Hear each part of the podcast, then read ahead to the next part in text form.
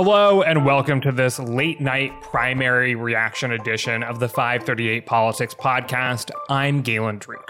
Before we get going tonight, I want to take note of the really horrific news out of Uvalde, Texas today. It's a tragedy, and my thoughts are with everyone affected. We'll perhaps talk about whether this string of mass shootings will shape public opinion in a future conversation it's actually a conversation we've had numerous times in the six and a half years that we've been doing this podcast, but we'll see. We'll talk about it again and we'll see where public opinion goes. But let's talk about tonight's primaries. We have results in many of the high profile races in Georgia, Texas, Alabama, and Arkansas. In Georgia, in particular, it looks like, in many ways, as expected, Trump's endorsees have come up short. In fact, at the time that we're recording this at around 11:30 at night Eastern with some 80% of the results in in Georgia, it looks like incumbent Republican Governor Brian Kemp is leading his challenger David Perdue by about 50 points. Now, of course, those results could change once they are filled out, but it's clear that Perdue never came anywhere remotely close to unseating Brian Kemp. So let's talk about what this all means and some of the results in other states tonight. Here with me to talk about it is politics editor Sarah Frostenson. Hey, Sarah. Hey, y'all. Late evening. Yes, indeed. Also here with us is elections analyst Geoffrey Skelley. Hey, Jeff. Hey, Galen. Hey, everybody. And politics reporter Alex Samuels. Hey, Alex. Hello. So let's begin with Georgia. Now, we're watching a few statewide races there to see this Republican interparty battle play out. I mentioned the results so far in the governor's race. What other indications do we have of how this incumbent versus Trump endorsee battle is going? Well, it looks like, at least when it comes to endorsing challengers to incumbents, Trump has not done very well uh, tonight. You mentioned the governor's race it looks like in the attorney general's race that Chris Carr, the incumbent there, has also won by around 50 points against John Gordon, who Trump endorsed. In the Secretary of State race, uh, where Brad Raffensperger, who sort of infamously had a phone call from Trump, where Trump, you know, basically told him, find some more votes and put me in the lead just after the election. He is just narrowly above 50% right now, his race against Representative Jody Hice which means if he can hold that position, which seems reasonably likely at this point, though there is no projection yet there, Raffensperger would not only win the nomination, but he'd avoid a runoff and not have to face Hice one on one in June. So, you know, those were the sort of the three big incumbent races where there was an endorsement of a challenger to an incumbent, and in all three, Trump has struck out. And in the two House races where there wasn't an incumbent running and where Trump waded in, it's not necessarily bad news for him yet, but his endorsed candidates didn't clear the field, although they look likely to head to the runoff. So I do think the picture is going to kind of come more into focus for Trump. It won't necessarily have just been a terrible night for him in Georgia. And I think, as Alex said on the live blog, you know, the bigger point here is maybe Trump's endorsed candidates didn't win, but, you know, someone like Kemp hasn't really distanced himself from Trump either. And so this question of whether or not Trump's losing influence in the GOP is kind of beside the point. He's not. And, you know, we should also mention, you know, Trump did get a very easy win in the U.S. Senate race uh, on the Republican side because Herschel Walker, who he's backed sort of from the get go, very easily won the nomination for U.S. Senate. And also in the lieutenant governor's race, which was an open seat contest, uh, the, the incumbent retired after sort of criticizing Trump and decided not to run for reelection. Does look like uh, there's no projection there yet, uh, but Trump's endorsee, Burt Jones, is just narrowly above 50%.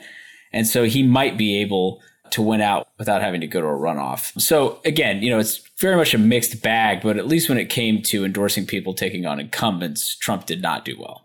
So, one quick thing I'll say um, I mainly covered the Texas races tonight, and Trump did have a really good night in the Lone Star State. I mean, Attorney General Ken Paxton, who has a number of legal and personal woes dating back several years now, handily beat Land Commissioner George P. Bush. And it's very likely, just given that Paxton is a Republican running for a statewide seat in Texas, he should really not have any problem in his reelection bid this November. There are a couple other races. Dawn Buckingham, she was running to replace George P. as Land Commissioner. She has either declared victory or is, you know, well ahead in her primary runoff tonight as well. So at least in Texas, Trump had a pretty good night. Yeah, no, I think it was you, Galen, who made that point on the live blog. Maybe it's more incumbents, you know, tend to do well versus anything Trump's doing in the background. Yeah, I think it's a little bit hard to parse what's going on here, but that's part of our job. So in open races, it seems like Trump is able to have some significant sway. But when he endorses against an incumbent, in fact, in all of the cases in which he endorsed against an incumbent tonight, his candidates came up short. So is that the main takeaway that like incumbency is strong, Trump isn't stronger than incumbency? That doesn't mean that he's not influential in the Republican Party and that his endorsement in an open race is ultimately something worth seeking for ambitious Republicans. What more is there to say than that? I feel like Trump is winning even when he's losing. His candidates, his preferred candidate might lose a race, but at the end of the day, you know, I wouldn't say George P was a moderate Republican. I wouldn't say Kemp was a moderate Republican. So even though Trump was endorsing against these people, it doesn't mean that his brand of politics is leaving the GOP anytime soon.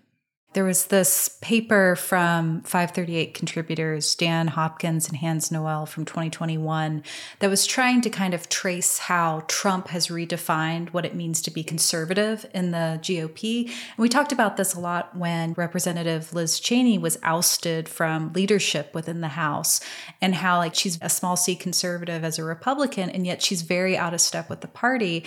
And I think going back to your question, though, her primary coming up in Wyoming later this season, she very well might lose that. And that would be an instance of Trump winning one of his bets on an incumbent, right? And so I do think to Alex's broader point, it's really hard to kind of suss out clean takeaways here because, right, like here Paxton, a riddled with scandal incumbent, goes on to win in his state whereas you know Kemp handily wins in Georgia. But then by the same token, Raffensperger, who also you know stood up to Trump on the 2020 election claim, is in a much closer race. So it's really hard, I think, to kind of zero in on which candidates do well versus others. We've seen in polls that Republicans are willing to accept other Republican candidates who speak out against Trump, but there does seem to kind of be this threshold that's not necessarily clear. I think it's a little unspoken, but there's this idea that's prevalent anyway that someone like Cheney goes too far, or maybe Raffensperger didn't have the same kind of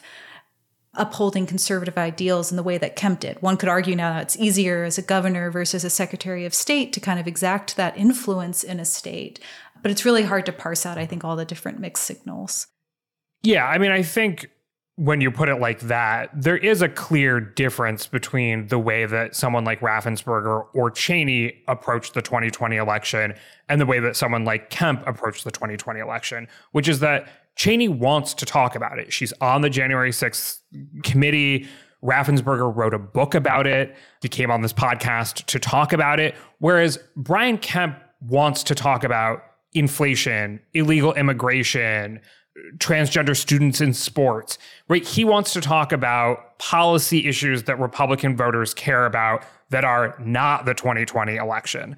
And so, in sort of pivoting away from the 2020 election, he's still very much in line with what Republican voters want. And he's not, in their minds, making the party look bad by relitigating the 2020 election, so to say.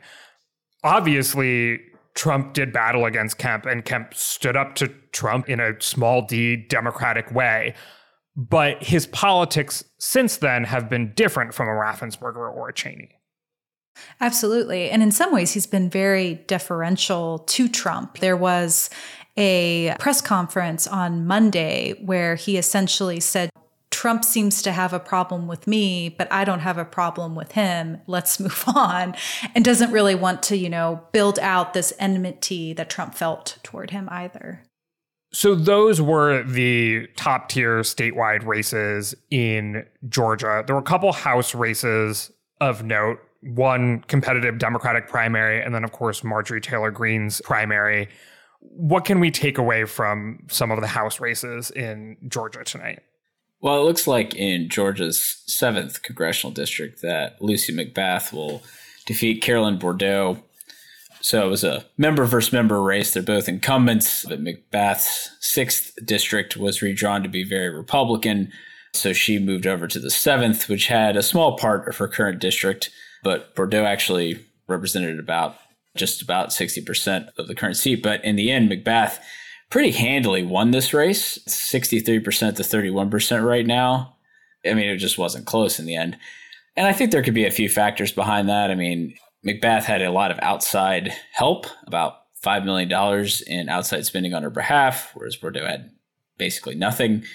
And McBath outraised her. And I think also McBath just was like a higher profile a member of the Democratic Party. She had a lot of support from gun control groups. Obviously, what occurred today in Texas probably didn't affect uh, primary voting on the day of, considering, you know, when we actually got the news about it. But, you know, gun control is a big issue on the Democratic side. And I also think another thing that probably hurt Bourdeaux was her support for basically uh, a move last year to make it so the House would vote on a bipartisan infrastructure bill before it voted on a social spending bill. She joined with eight other moderate Democrats on this it kind of drew the ire of a lot of progressives. So that was also something that was maybe working against her as well.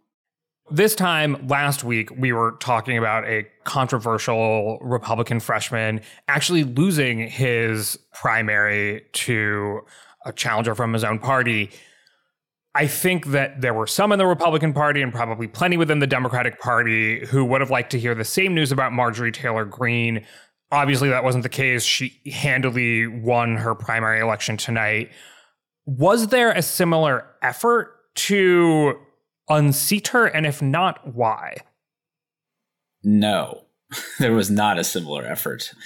You know, in North Carolina, you had, say, Senator Thom Tillis coming in and endorsing Cawthorn's challenger.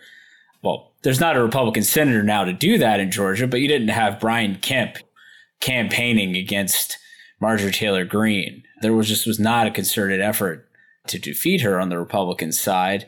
And in the end, her main challenger only got about 17% of the vote. So she very easily won renomination. It's, I mean, I think it comes down to it. She just didn't have the same sort of scandals that Cawthorn did, uh, especially things like talking about what other Republicans are doing behind closed doors, stuff about orgies. And then, of course, Greene also didn't go district shopping while the redistricting process was going on in Georgia, whereas Cawthorn was bouncing around saying, well, maybe I'll run here. And then the map changed. He's like, oh, well, maybe I'll run where I am currently and maybe lost some of that home support. So to me, it's just seems that Greene just, she may irritate the Republican establishment at times, but they did not decide to go after her, probably because they would have failed. Whereas Cawthorn had sort of a critical mass of scandals and things going on that made him more vulnerable. Right. And not just the scandals. I'd point out that, you know, according to 538's partisan lean metrics, Greene's district is just a lot redder than Cawthorn's. We give it a partisan lean of R plus 45. Cawthorn's district under North Carolina's new map is closer to R plus 14. It's just hard to kind of see who Greene's replacement would have been in a district like that. I want to move on to Texas, but before we do it, I got to come back to this. I'm updating my results page right now. So 92% of the expected vote tally counted in Georgia, right? Brian Kemp's still leading by 51 points over David Perdue. We've said this is a mixed result et cetera, et cetera, that it's complicated because Brian Kemp's politics are still very much aligned with Trump's vision of the Republican Party, even if Trump takes issue with him. But like at the end of the day, this has got to be somewhat embarrassing for Trump. Is there any sense in which this emboldens other people within the party who might buck Trump in certain ways? I mean, Trump literally spent a year and a half pursuing a vendetta against statewide Georgia Republicans and couldn't have failed more spectacularly. Totally. But Doug Mastriano, that's my one pushback, Galen. I mean, I just, it's so hard. We want like this one moment where it's like, okay, this is it. The GOP is now going to come out of the closets and say, hey, Trump, we've had enough. But may I also point you to the press conference that Kemp was in earlier? And he's like, I don't have beef with Trump. Trump's great. I think for every Kemp, there's another Mastriano who wins. I guess that's fair. I'm just wondering, like, I think the Republicans are happy about the direction of the party, policy wise, in terms of Trump's worldview, things like that. But in terms of the man himself, at a certain point, he's not going to have that much influence within the Republican Party, whether Republicans come out and say goodbye or not, because either he will lose another election or win and then be term limited or whatever. Like at a certain point, it's not going to matter as much. Like, are we getting to that point now? I was curious about that too, Galen. Like, what happens if Trump himself is no longer the big political figure that he is currently, but Trumpian politics are still embedded within the GOP? Like, and is it just the case where Trump sort of passes the torch on to someone else? Like, I don't see that happening very easily. And if so, there's the question of like, who would that person be? Is it someone like DeSantis? Is it someone like Pence? I doubt it, but you never know. I'm curious because, you know, like you said, Trump cannot be in this role forever. I just don't know who like the obvious successor would be. Yeah, I mean, I keep coming back to the point that we talk a lot about the endorsement influence. And I think that Trump clearly has some.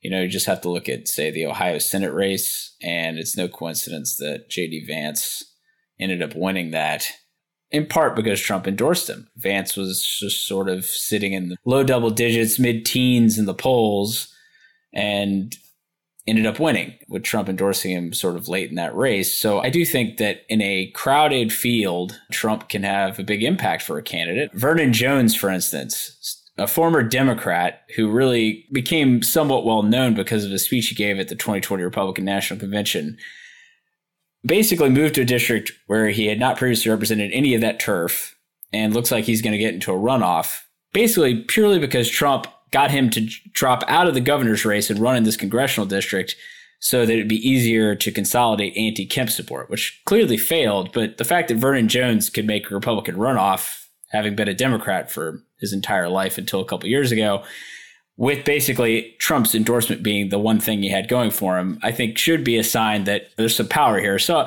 you know, for me, it's just sort of the thought that Trump has some influence. You know, it's not like people just follow him like sheep but I, I, think it's there's influence there. And I also would caution people to read too much about, and God, this has become a refrain for me, the influence and trying to connect what his endorsees do in primaries to like his future influence in the Republican Party in terms of like 2024. Like if Trump decides to run, I'm not basing his chances of success on how his endorsements went in 2022. Yeah, no, absolutely. I wrote this on the live blog tonight if Barack Obama were to endorse Alexandria Ocasio Cortez in a challenge to New York Governor Kathy Hochul, I don't think Alexandria Ocasio Cortez would be the next governor of New York. However, I think that if it were constitutional and Obama ran for the Democratic presidential nomination in 2024, there's a damn good chance he would win it. So the idea that like whether or not every person you endorse can succeed in their primary is directly correlated to whether or not you can win your party's nomination in a presidential primary is absolutely not the case.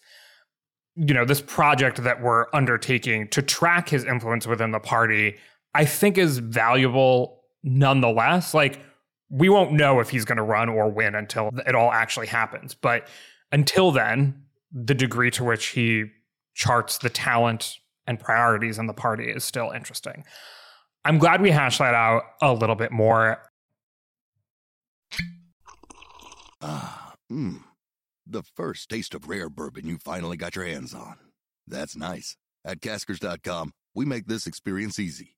Caskers is a one stop spirit curator with an impressive selection of exclusive, sought after, rare, and household names in the realm of premium spirits and champagne. Discover the top flavors of the year now by going to caskers.com and using code WELCOME10 for $10 off your first purchase. Get $10 off your first purchase with code WELCOME10 at Caskers.com. Hey, I'm Andy Mitchell, a New York Times bestselling author. And I'm Sabrina Kohlberg, a morning television producer. We're moms of toddlers and best friends of 20 years. And we both love to talk about being parents, yes, but also pop culture. So we're combining our two interests by talking to celebrities, writers, and fellow scholars of TV and movies. Cinema, really. About what we all can learn from the fictional moms we love to watch. From ABC Audio and Good Morning America, Pop Culture Moms is out now wherever you listen to podcasts. Alex, let's turn to Texas. You mentioned Trump's endorsements there, but of course, there are other runoffs. There are Democratic runoffs, there are other House races that we've been watching. Give us the lowdown. Yes. So there were not any major surprises in Texas tonight, unfortunately. Unfortunately, were you rooting for a surprise? I love a good shakeup. It makes things interesting. I guess we still have an outstanding race in the 28th district, so we don't know where that's going to go. But I mean, for the most part, at least most races were the person who was ahead in March handily beat their opponent this time around. So we had that with Ken Paxton beating George P. I saw that the New York Times recently called it for Rochelle Garza over Joe Jaworski. I hope I'm not mispronouncing his last name.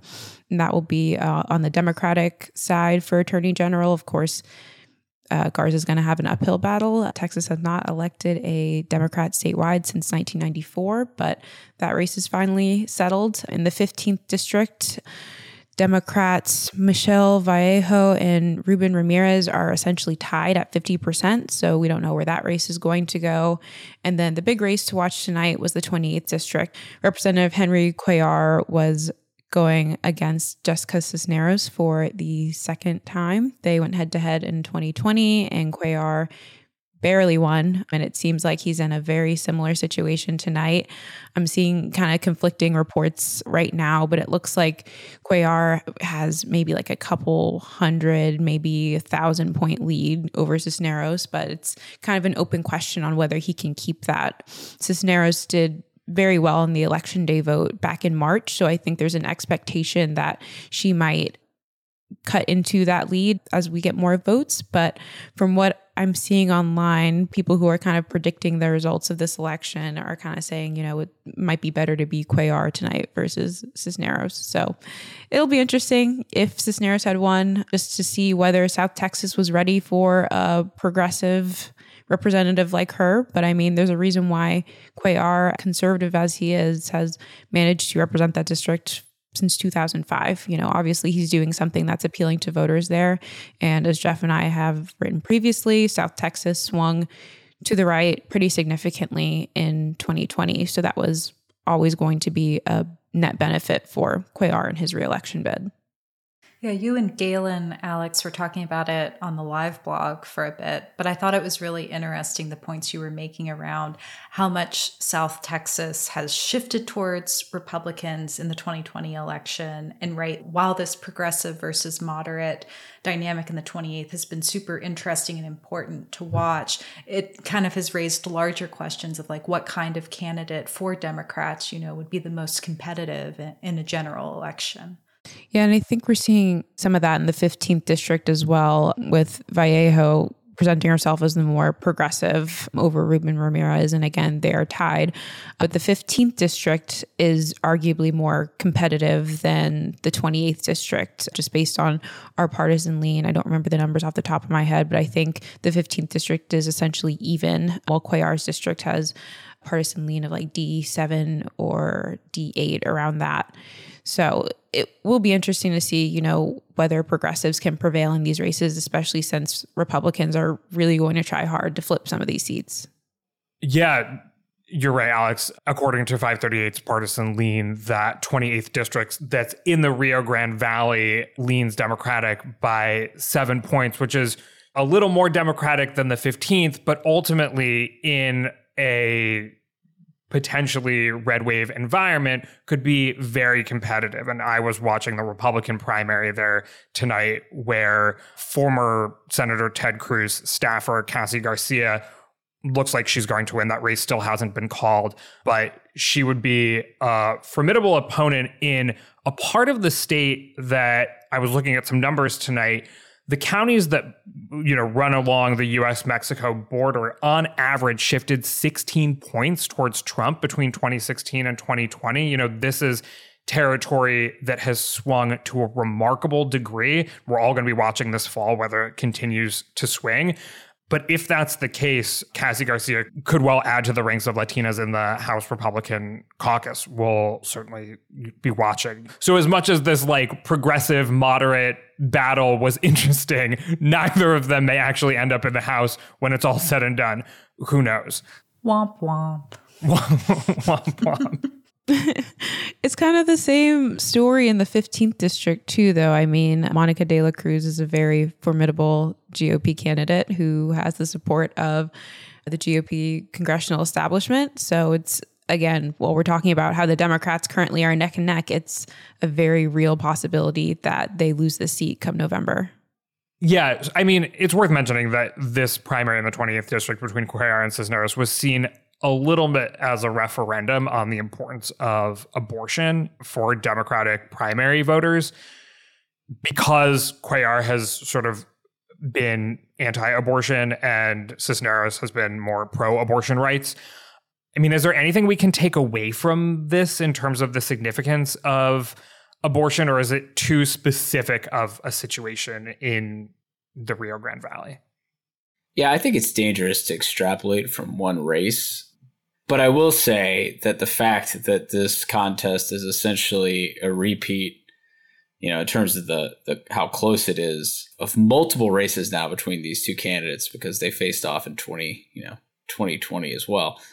The fact that abortion being such a live issue and the fact that there is a very clear difference between the two candidates hasn't really shifted things much might be an indicator that you know this issue, while important to Democratic activists, is not one that is going to just uniformly sort of shift votes. And the thing that it brings to mind for me is that while there's been a lot of talk about abortion as being a, an issue that's going to really affect the 2022 midterm election, I remain somewhat skeptical that it will actually move a large portion of the electorate. I think people are going to care a lot more about the state of the economy and inflation than they are abortion rights. Not that it can't be an issue that drives, you know, base turnout, but if you're thinking about the larger picture, that's something that this has not changed my my priors on that, if you will. One thing that struck me as interesting, particularly in that race, is how establishment Democrats stood by Cuellar despite their promises to protect abortion rights in a potential post Roe world.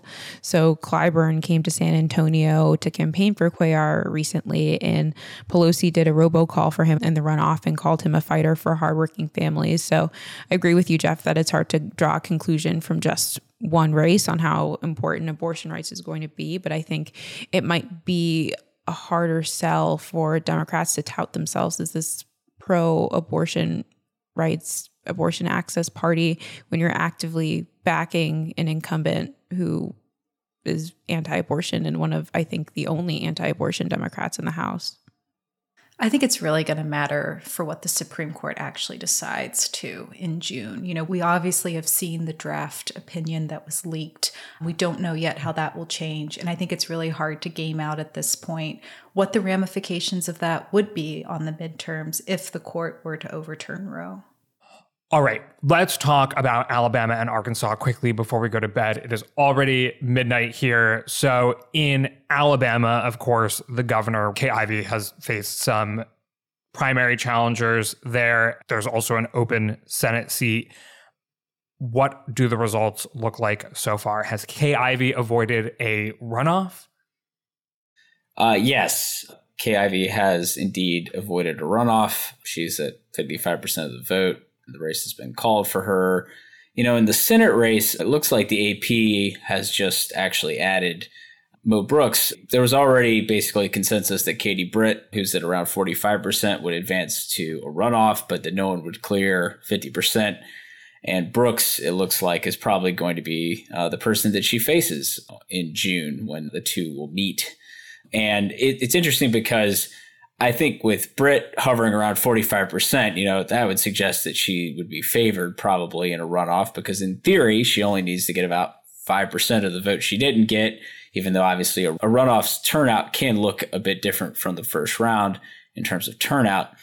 But what's interesting is that Mike Durant, who it looks like is going to finish in third in this race, has been very critical of Britt in the last few days and even basically hinted that he was going to endorse Brooks if he failed to advance and Brooks advanced instead. So, you know, maybe there's a possibility that Brooks, who's just shy of 30%, can get most of Durant's 23 or so percent and make it really competitive in the runoff. You think Trump will hop back in and say, JK, I want to endorse Brooks? Yeah, I was going to say, what does that mean from like an internal party politics perspective? Like, what are the dividing lines between Britt and Brooks? I mean, I think if you look at who has endorsed these candidates, so obviously Trump pulled his endorsement for Brooks, but Brooks, no matter what Trump says about Brooks supposedly being woke or something, Brooks was definitely someone who supported Trump's claims regarding fraud in the 2020 election. Basically, is very anti establishment. Britt, on the other hand, was at one point chief of staff for Richard Shelby, who is the longtime senator who's retiring from that seat. And Shelby and his allies have backed Britt to the hilt. Say that a couple times fast, backed Britt to the hilt. And I, I, I think it's not maybe that clean because I think at the end of the day, Alabama's the state. I mean, look, Alabama Republicans nominated Roy Moore in a Republican Senate primary in 2017. So I just think Britt, for whatever reason, has done a pretty good job of, even though she may have a lot of backing from sort of establishment politics in the state, clearly has not been pigeonholed in that way, if you will. And okay, that's Alabama. In Arkansas, it looks like the former White House press secretary, Sarah Huckabee Sanders, is going to be the next governor and first woman governor of Arkansas. And first woman governor of Arkansas. She handily won her primary there by uh, you know 70 plus points. There was a primary challenge to the sitting senator there. It looks like it failed. It's been called for him. He got about 58% of the vote, John Boozman. I'm speeding through this a little bit because I want to do right by our Minnesota listeners who complained after we didn't mention the special election in Minnesota's first congressional district on the podcast earlier this week. Someone wrote in specifically saying, I know this doesn't have big national implications, but you're depriving your listeners not mentioning all the crazy drama that's gone down in this district. And I am not one to deprive listeners of crazy drama. So just before we wrap up, now several minutes past midnight, who would like to do the honors of explaining why the special election in Minnesota's first congressional district is bat crazy? Nose goes. I think that the much of the sort of chaos of that primary connects to Jennifer Carnahan. So Jennifer Carnahan uh, at one time was actually chair of the Minnesota State Party, but she was sort of pushed out because she had a connection to a big fundraiser. I think I, I, forget what this person was accused of, but it was one of those very unsavory, terrible things. You know, I, I forget if it was sexual assault or if it was something else. It was it was not good. She also happened to be the wife of Jim Hagedorn, who was the representative in this seat who died. Um, so she is the widow. She decided to to run for this seat in the special election to succeed her now deceased husband. And I think it's the scandal with Carnahan and also some of the things that she has said. She's had some like back and forth with Hagedorn's family over like unpaid medical bills that's like come out in the public that's like kind of ugly. She said something uh, after his death that came off as being sort of like I don't know, uncaring about him that seemed really really bad. I have the quote she was recorded in December 2020 saying of her husband, quote, I don't care. Jim, he's going to die of cancer in two years, so be it. What the f- yeah, it's it's not clear if like this was, you know, one of the like what exactly led to that comment, but obviously whatever the context, uh, most in most cases that's not going to sound good regardless of of the context. So, the good news for Minnesota Republicans is that she has only got about 8% in the special primary. And I think at one time she was viewed as even potentially like a favorite, and that has just not panned out for her at all. You have Brad Finstad and Jeremy Munson, who are running neck and neck right now. The race has definitely not been projected because it's extremely close. But the winner of that will probably go on to win the special election in August because it is a relatively Republican leaning seat.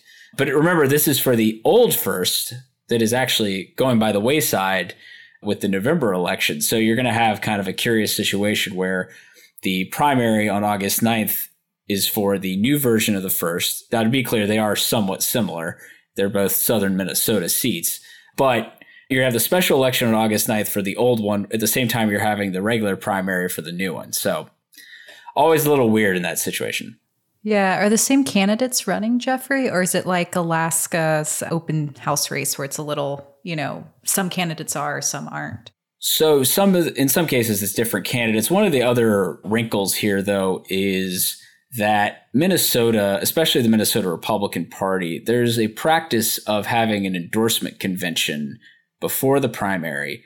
And the Republicans, especially, tend to do what they call abide by the convention result. And so candidates will drop out instead of continuing to contest the primary. And off the top of my head, I'll be honest, I don't remember what happened. I think it I think it was just the other day and it's just slipped my mind now at this late hour and I don't want to go on a long Googling thing. So I'm just going to cop to not remembering off the top of my head who won the convention, which I'm very embarrassed about to admit. That's that's like a wrinkle in there. So you may not end up with much of a primary at all. Actually, the the exciting primary might have been this one. Geoff, you mentioned, I just want to follow up. You mentioned that you weren't sure of what unsavory scandal had plagued uh, Carnahan in this race. It was that a friend and donor was arrested for child sex trafficking. It's crazy. In this case, federal agents seized $371,000 in cash, foreign currency, rare precious metals, and 16 cell phones, tablets, and laptops from this person's home in December. From this news report, it is unclear how much Carnahan and Hagedorn knew and when. So that rounds out the dramatic story that our listener was asking that we share with folks in our coverage of this race. See how much we love you, Minnesotan listeners. I couldn't resist Googling around while you were doing that. So actually, Finstad and Munson, neither of them got enough delegate support at the regular convention for the regular upcoming primary and election in the new first to actually get the official endorsement from the party. So presumably that means they will both move on to actually run against each other again in August, but we'll see you know, we love an election and then we love a rematch of that exact election. Cisneros, Cuellar, this race, Trump Biden 2024. Run it back. Run it back. Run it back. Run it back. All right. Well, is that it for tonight? Does anyone else have anything they want to share before we go to bed? I mean, you know, Grover Cleveland, Benjamin Harrison, run it back. You know, going deep there. okay. Well, with that, I'm going to say goodnight to all of you. Thank you, Geoff, Alex, and Sarah for joining me tonight. Yeah, thank you. Everyone sleep well. Likewise. My name is Galen Druk. Tony Chow is in the virtual control room. Emily Vanesky is on audio editing, and Chadwick Matlin is our editorial director. You can get in touch by emailing us at podcast at 538.com. You can also, of course, tweet at us with any questions or comments. If you're a fan of the show, leave us a rating or a review in the Apple Podcast Store or tell someone about us. Thanks for listening, and we will see you soon.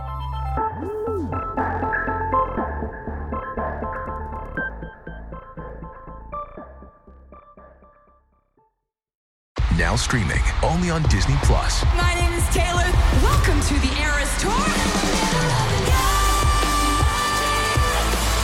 Experience Taylor Swift's record-breaking Eras Tour. Does anyone here know the lyrics? Taylor Swift The Eras Tour, Taylor's version. With four additional acoustic songs. Now streaming only on Disney Plus.